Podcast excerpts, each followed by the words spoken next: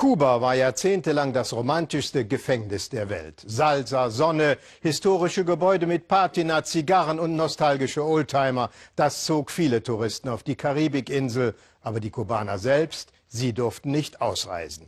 Das ist seit Anfang dieses Jahres anders. Obwohl noch eine ganze Reihe von Restriktionen gelten, haben sich bisher schon über 200.000 Kubaner ihren Traum von der Auslandsreise erfüllt. Ganz legal. Im Gegensatz zu früher, wo viele Kubaner mit selbstgebastelten Booten Richtung Florida geflohen waren. Jetzt dürfen sie reisen und kommen auch gerne wieder nach Hause zurück.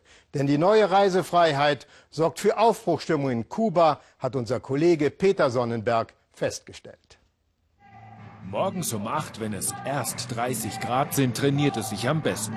Aerobic ist ein preiswerter Zeitvertreib in Kuba. Dreimal die Woche ist Unices Monteagado in dem Studio am Stadtrand Havanas. Vor ihr schwitzt Aida Gutierrez und in der Ecke Silvia Rodriguez. Außer dem Sport verbindet die drei ein großer Lebenstraum. Alle Kubaner wollen reisen. Mich interessieren fremde Länder und Kulturen. Ich glaube, Kubaner lieben das. Ich zumindest schon. Am besten überall hin, so viel wie möglich sehen. Kubaner sind neugierig. Ich will gar nicht ganz weg wegen politischer Probleme oder so. Ich liebe Kuba, aber ich muss endlich mal etwas anderes sehen. Zwei nagelneue Reisepässe für sich und ihren Freund. Unices ist 26, hat Touristik studiert, aber noch keine Arbeit gefunden. Als Präsident Raúl Castro seinem Volk vor einem Jahr das Recht zu reisen zugestand, fing sie an zu träumen. Jetzt manikürt sie die letzte Kundin vor dem ersten Urlaub ihres Lebens. Verwandte auf den Bahamas haben ihr ein Flugticket geschenkt. Ich werde auf den Bahamas viel über internationalen Tourismus lernen, was ich dann in Kuba für meinen Beruf nutzen kann und für meine Karriere. Wie geht man dort mit Gästen aus unterschiedlichen Ländern um? Und wie reagiert man richtig auf deren Vorlieben oder Abneigungen? Eh,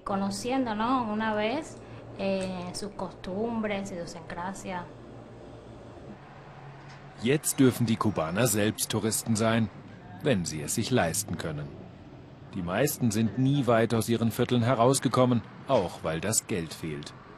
Die Reisedokumente sind teuer. Ein Pass, ein Visum des Gastlandes, das Ticket. Wer niemanden im Ausland hat, kommt nicht weit. Aida sagt, ihr Gespartes reicht nur noch für den Bus ins Zentrum von Havanna und zurück. Die meisten Kubaner würden gerne, aber können nicht. Ich habe gespart und mir für 100 Dollar einen Reisepass ausstellen lassen.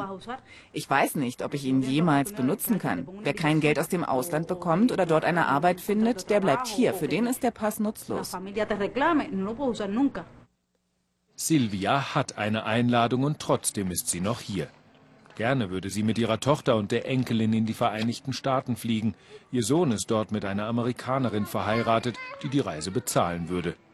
Was ihnen fehlt, ist die Ausreiseerlaubnis der eigenen Regierung.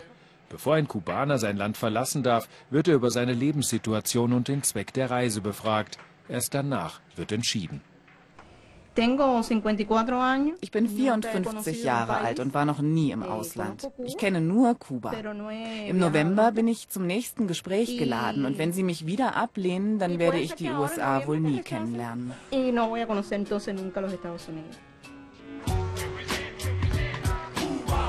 Dort, wo Florida ganz nah ist, am Strand von Kubas Badeparadies Varadero, entwickelt sich was.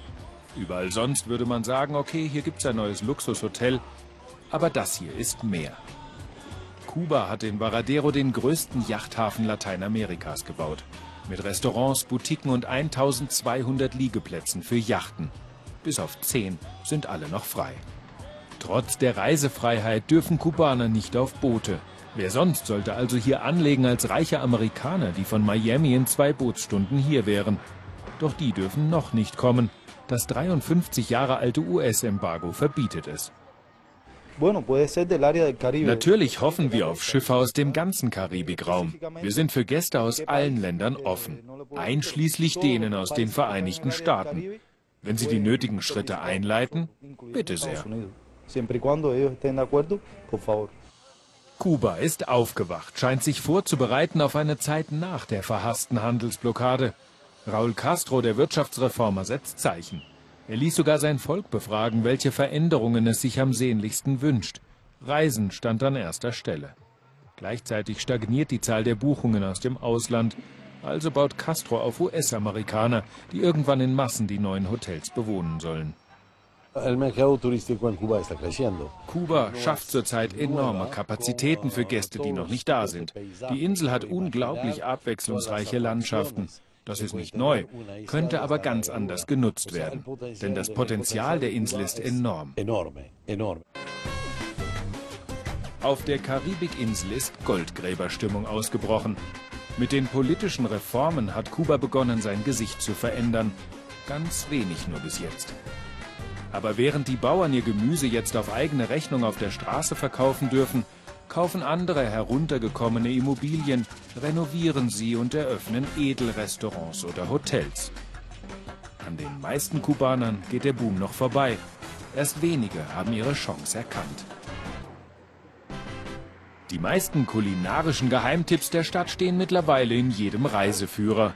In einem 100 Jahre alten Haus im Herzen Havannas floriert einer der beliebtesten Paladare der Stadt. Paladar nennt man die neuen privat geführten Restaurants. Seit ein Gesetz solche Betriebe erlaubt, sind einige Kubaner aus anderen Ländern nach Kuba zurückgekehrt.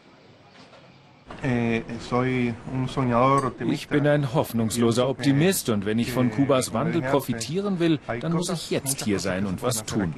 Ich habe gespürt, dass sich die Wirtschaft in meinem Land öffnet und mir neue Möglichkeiten geben wird. Wenn diese Entwicklung weitergeht, dann will ich dabei sein.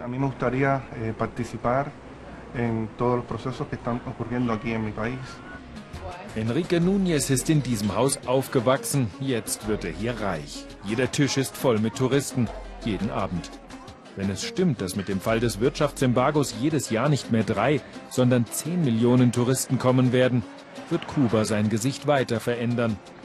Zumindest bis es soweit ist, werden die Habaneros, die sich das Essen in den neuen Paladaren nicht leisten können, auf ihrer Uferpromenade noch einen Platz finden.